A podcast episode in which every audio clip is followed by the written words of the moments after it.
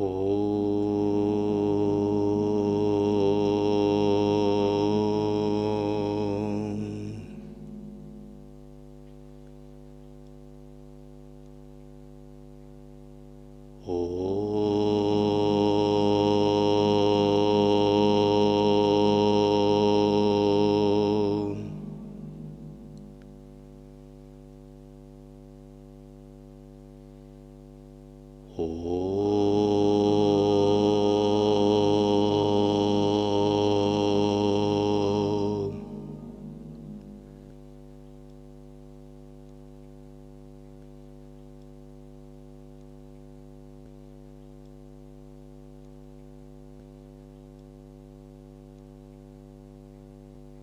Текст Йога Васиштха, глава 6.4. Методы поклонения Богу. Дева Пуджа.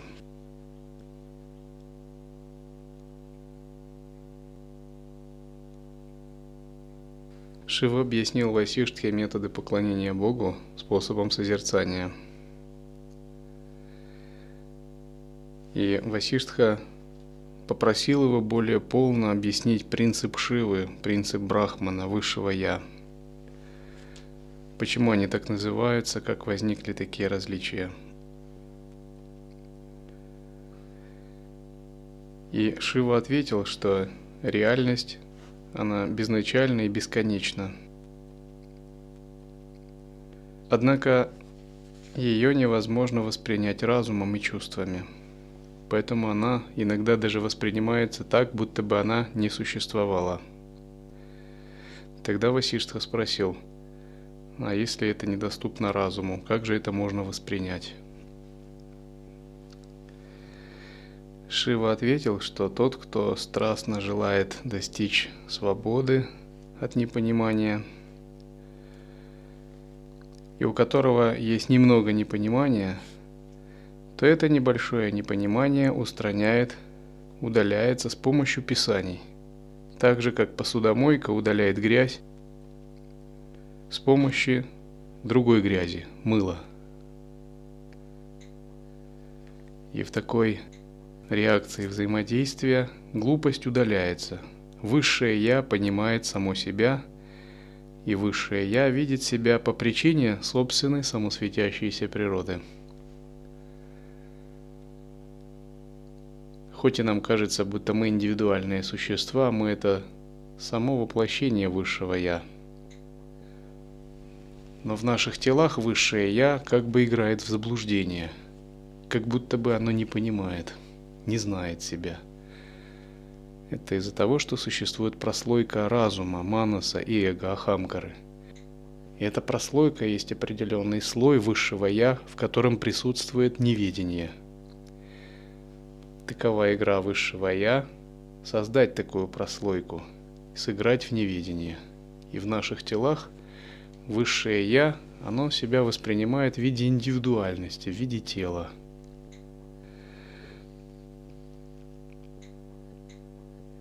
С помощью писаний мы очищаем эту прослойку. Смысл чтения писаний – это воспринять видение, взгляд, с тем, чтобы дальше работать с ним. Допустим, когда вы идете и ваш ум захвачен, и вы что-то азартно обсуждаете или думаете, этот человек такой-то, и совсем не помните себя, осознавание – можно сказать, что да вы не владеете взглядом.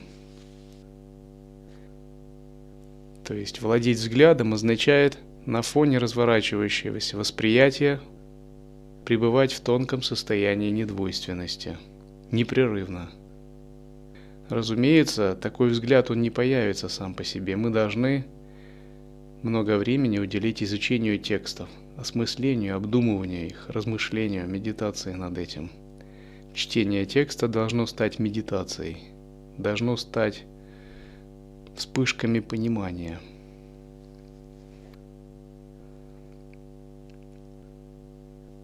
Ишива говорит, если ты исследуешь собственную природу и отстраняешься от действий, которые способствуют непониманию, тогда темнота непонимания пропадает – только сознание может узнать сознание.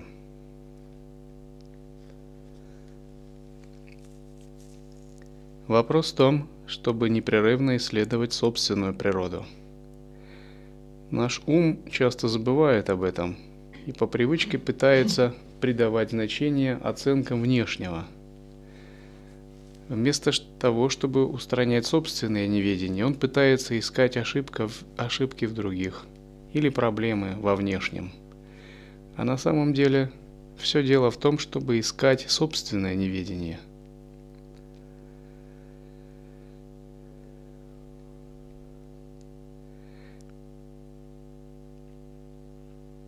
Шива дальше говорит. Не смотри на это многообразие, как на что-то реальное. Не думай, что самосознание есть результат получения учения от учителя. Все это невозможно передать ни словами, ни методами.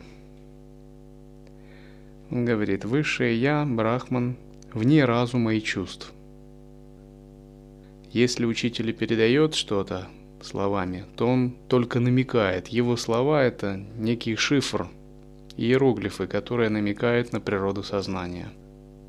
Разумеется, в традиции лая-йоги существует более тонкая, неконцептуальная передача. Вот она самая главная. Если вы уловили неконцептуальную передачу, значит вы в самом деле открыли это –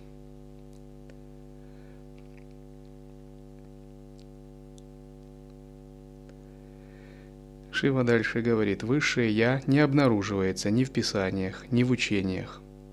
Высшее Я не может быть обнаружено без помощи учителя и без помощи писаний. То есть одновременно его нет в писаниях и его нет в наставлениях, но одновременно без помощи писаний и без помощи учителя, говорит Шива, его невозможно обнаружить. Такой парадокс. Оно открывается только когда все это объединяется. Самосознание достигается только когда знания священных текстов, наставления учителя и настоящий ученик совпадают. Вот здесь подчеркивается три принципиальных момента. Знание священных текстов, наставление учителя и настоящий ученик, то есть качество ученика – только когда эти три вещи совпадают, возможно пробуждение. Допустим, если есть священные тексты и у вас должное качество, но нет наставления учителя, большая вероятность того, что можно неправильно понять священные тексты или не понять их вовсе. Или напротив, если есть священные тексты, наставления учителя, но ученика обладающего качествами, нет качеств ученика, тоже невозможна реализация. Когда именно все эти три вещи совпадают, именно тогда реализация происходит.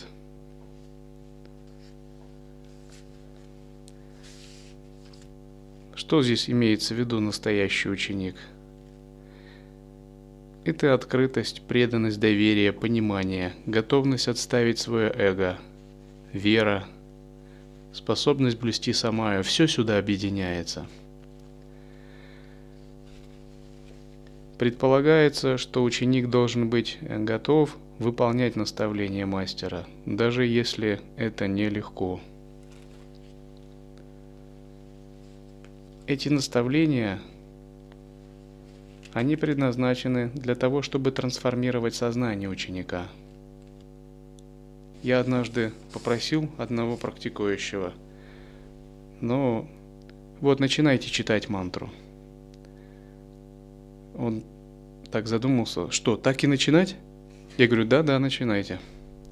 Не, что вот так действительно, вот сейчас, начинать. И я чувствовал, что я сражаюсь с ним – то есть внутри него сидит какой-то другой человек, который, ну, просто не воспринимает меня. Что у этого человека внутри много щитов и даже мечей. И чтобы этот человек выполнил а, простейшее наставление, простейшую мою инструкцию, это тест был, самый элементарный тест на наличие связи. А, мне вот этого внутреннего, внутри него человечка надо как минимум победить посражаться с ним хорошо и победить его. Но вообще-то у меня нет большой радости сражаться с внутренними такими вещами в людях. Предполагается, что человек уже должен сам оставить свои щиты и мечи, и он должен быть внимательным и слушать. Потому что можно посражаться и одолеть, но радости и толку от этого мало. То есть предполагается, что настоящий ученик уже в себе этого человечка сам одолел. В этом и заключается принцип священной связи. И как учитель я всегда избираю такую тактику. Я не собираюсь пробивать чьи-то щиты и барьеры. Я говорю, это твоя проблема, ты их сам должен устранить, а я буду ждать. Может быть, тысячи лет, неважно, я ждать могу долго. Но я не буду их как-то сам искусственно ломать. Это не моя задача. Может быть, в древности ситхи работали такими методами, но, возможно, это было другое время.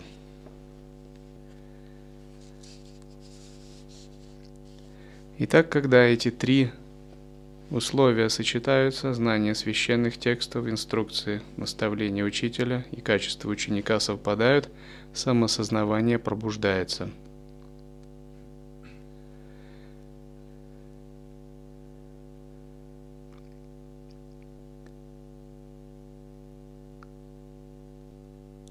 Далее Шива говорит, из-за того, что было сопереживание всем тем, кто находится в неведении, Брахма, Индра, Рудра, освободители вселенных, в попытках пробудить в людях духовность составили тексты Веды и Пураны. И в этих текстах они использовали слова «сознание», «брахман», «шива», «высшее я», «бог» и так далее – и можно подумать, будто эти слова подразумевают множественность понятий, но на самом деле воистину здесь нет никакой множественности. Истина, на которую указывают слова Брахман и другие, это просто исконное чистое сознание. И по отношению к нему, говорит Шива, даже бесконечное пространство – это нечто грубое и материальное, как огромная гора – Множество людей, не понимая это и цепляясь за множественность понятий, сами создают себе искусственные ограничения, называя реальность Шивой, Кришной, Вишну, Аллахом, Еговой или Христом, и затем сражаясь за эти понятия, как за что-то реальное.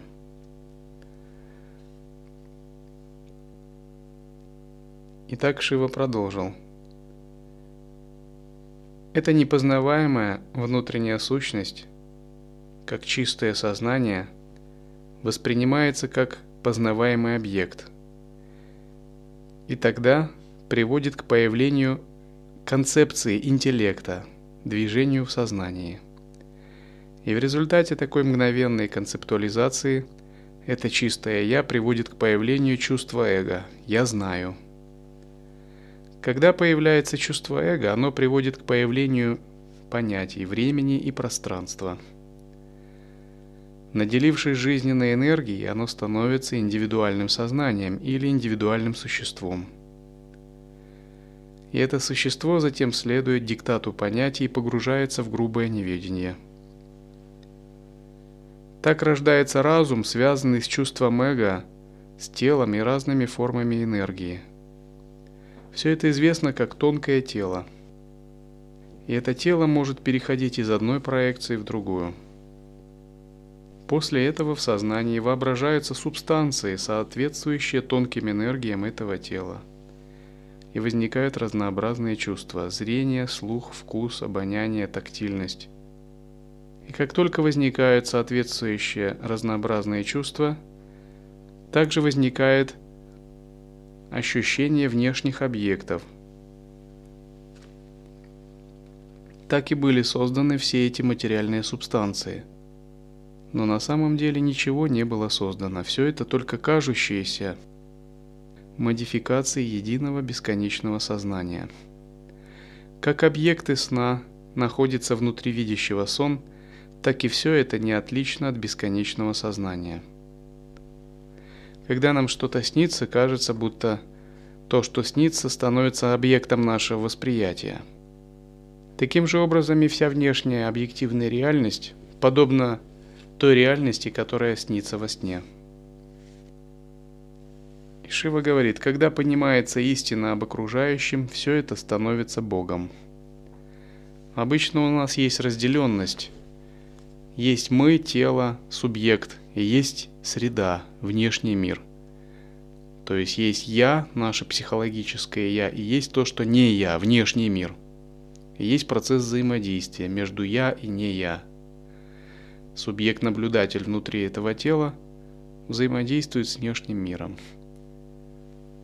Субъект, объект и процесс взаимодействия и восприятия – это три составные части кольца сансары – но на самом деле ни субъект, ни объект, ни процесс взаимодействия не являются чем-то реально существующим. И когда мудрец благодаря исследованию может наблюдать все это, он видит, что это все игры единого сознания, которое само на себя смотрит, само себя воспринимает, само играет восприятие, само разделяет себя, само создает идею индивидуальности. На самом деле все это слитная сверхинтенсивная масса сознания. Далее Шива говорит, из-за собственных понятий о материальных объектах, как о материальных, они кажутся тебе материальными, обладающими материальностью.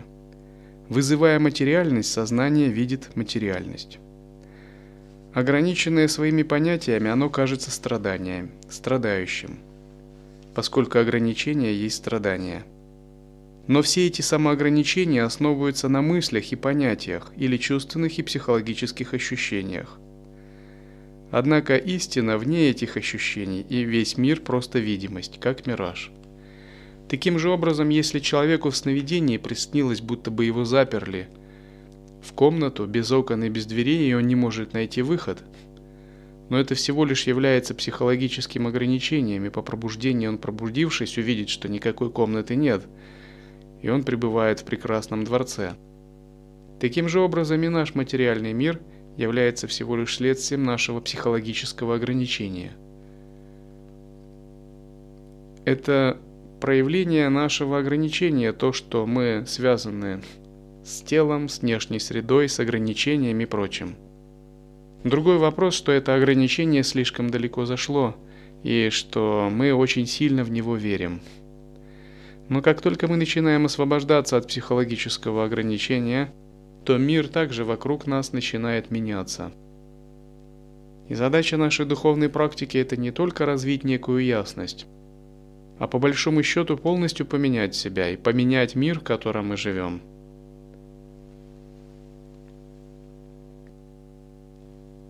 Наше будущее – это переход в человека божественного. Как вы знаете, существуют две основные теории появления и развития человека. Первая называется эволюционизм, вторая – креационизм. Эволюционисты – это приверженцы теории Дарвина, которые говорят, что виды произошли в результате естественного отбора. И человек, постепенно эволюционировав, от моллюсковой бактерий до млекопитающих, позвоночных, а, затем стал а, обезьяной, приматом. После приматы выделились в различные классы, и последние из звеньев цепи приматов были Homo habilis, человек умелый, и Homo sapiens, человек разумный. То есть неандерталец, предшественник человека современного, это наши предки – ну, разумеется, если дальше посмотреть, ими были обезьяны. Ну, так говорит теория Дарвина. Теория креационизма опровергает теорию Дарвину. Ну, говорит, что от обезьяны, скорее всего, произошел один Дарвин, раз он создал такую теорию. Теория креационизма говорит, что человек не связан с низшими видами, и виды эволюционировали не в результате естественного отбора – а в результате акта творения, в результате креативного акта, творения высшего разума. То есть можно представить, что люди, как некий генетический эксперимент, были выведены высшей расой, богов, божественными существами.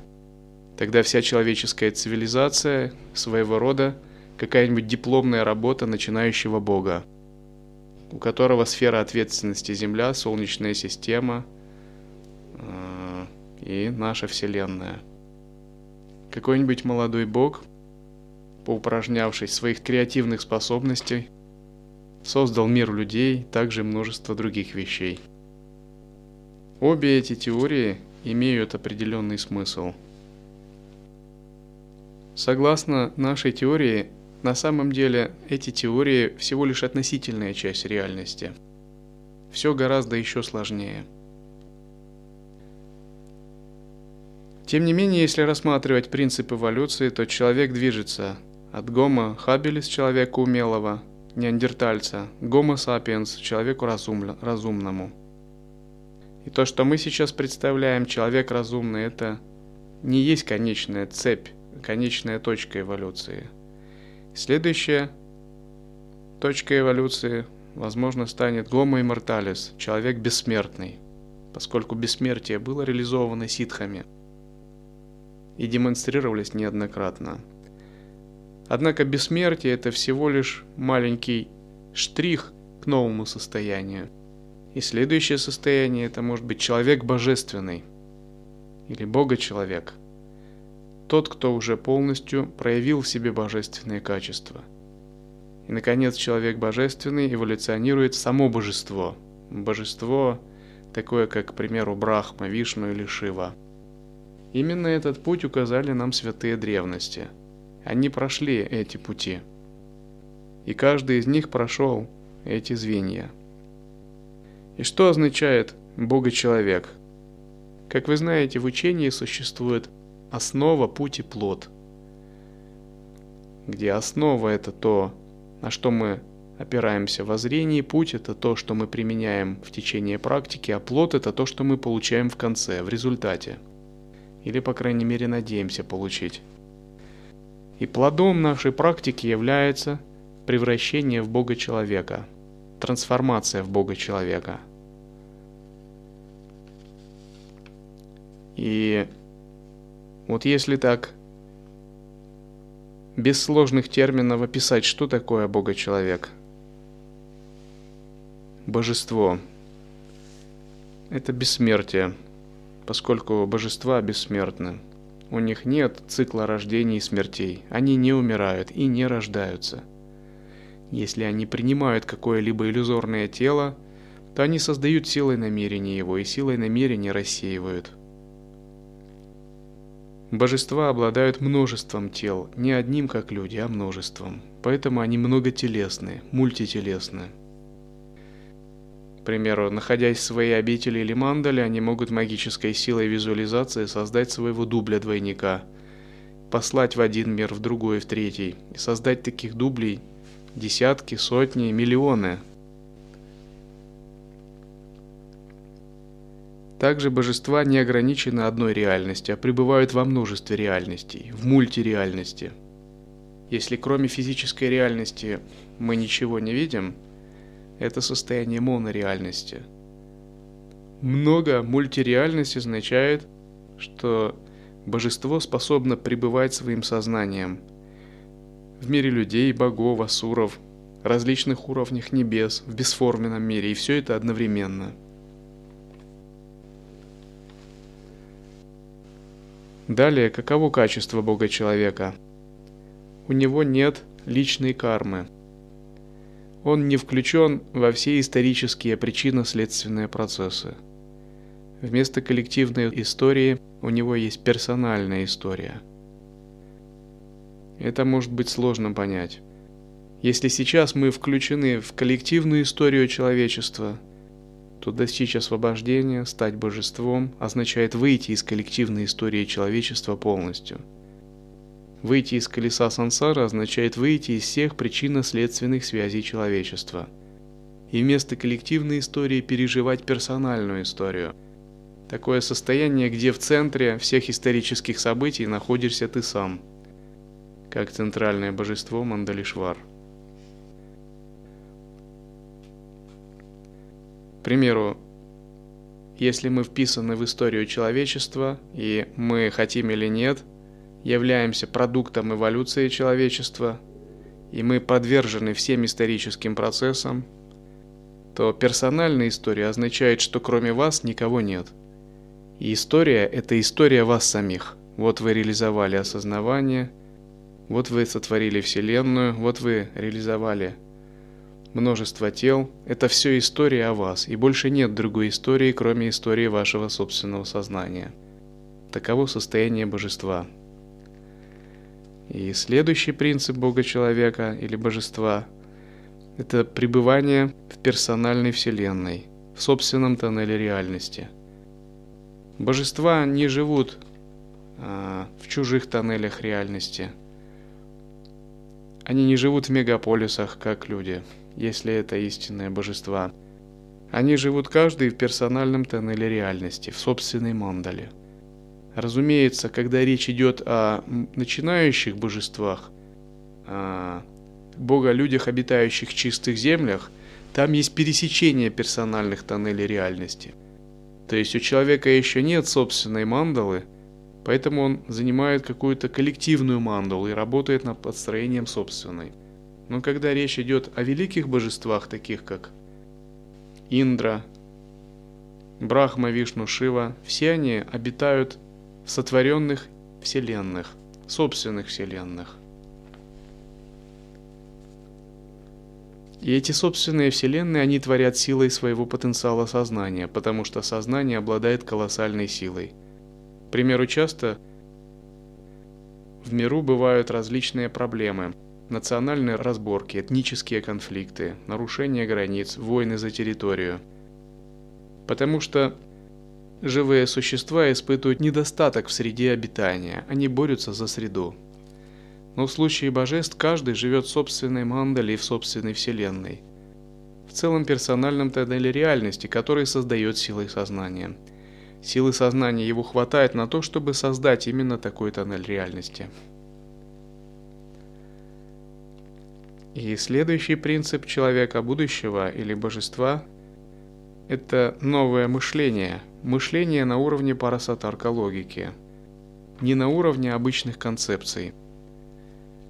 Обычные концепции связаны с причинами и следствиями, и даже когда мы практикуем, все равно наше логическое мышление, оно привычно мыслит в терминах субъекта-объекта причины следствия. Мышление с точки зрения парасатарка логики – это то, что присуще святым ситхам и божествам. Оно говорит о том, что все существует в твоем сознании – и что бы ты ни задумал, ты можешь проявить. И на чем бы ты ни сконцентрировался и не проявил намерение, ты можешь это реализовать. Это также называется санкальпа-йога. К примеру, если мы мыслим на уровне обыденного мышления для того, чтобы что-то сделать, мы должны что-то делать. Но если божество мыслит в категориях парасатарка логики, оно, во-первых, ничего не делает, а если у него появляется желание, оно высказывает намерение, и это проявляется. Парасатарка логика – это такой принцип, когда силой своего сознания вы можете творить все, что угодно. Создавать новую реальность, просто меняя себя изнутри. Когда внешняя реальность откликается на перемены вас внутри. Многие этого не совсем понимают. Но мир действительно является продолжением нашего сознания.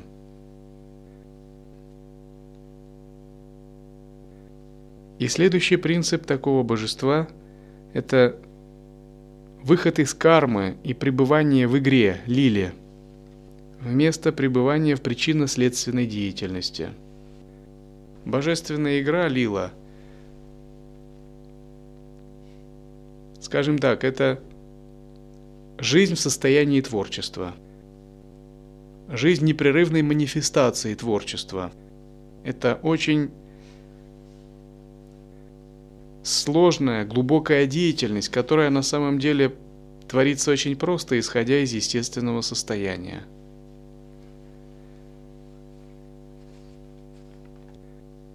Когда мы пребываем в состоянии ограничений, то наша деятельность ограничена причинами и следствиями – но чем глубже наше сознание, тем наша деятельность также становится более творческой, поскольку она исходит из нашего сознания. и мы все меньше начинаем зависеть от причин и следствий.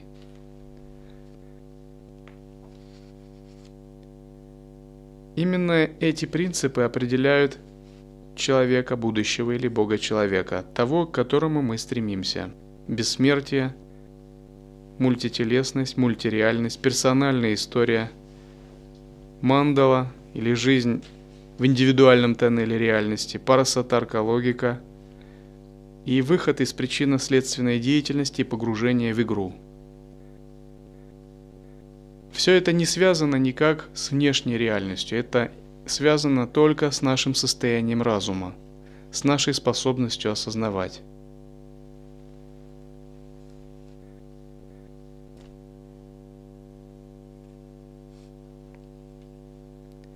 И далее Шива говорит.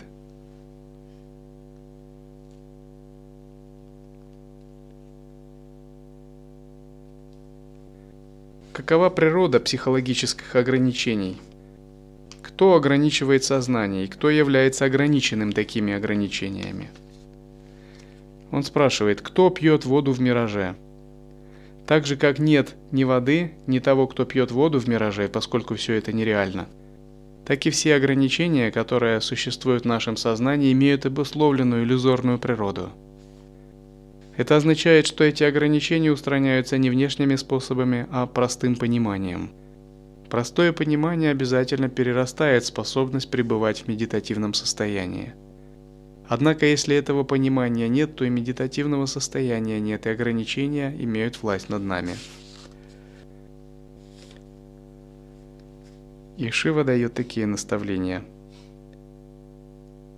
Тот, кто принимает чувство эго и мираж мира за реальность, плохой кандидат для дальнейшего обучения. Учителя обучают только ученика, владеющего некоторой мудростью, но не глупца. Глупец связывает свои надежды и веру с кажущимся миром, как непонятливый отец отдает свою дочь замуж за человека, которого он видел во сне.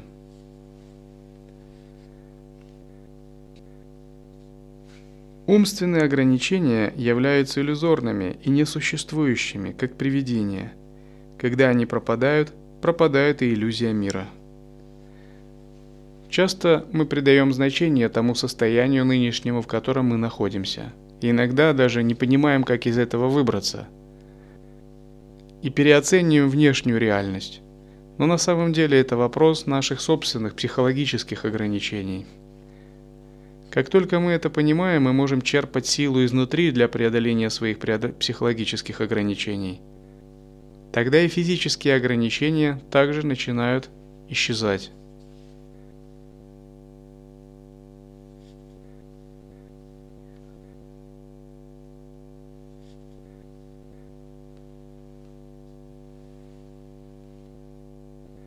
Oh.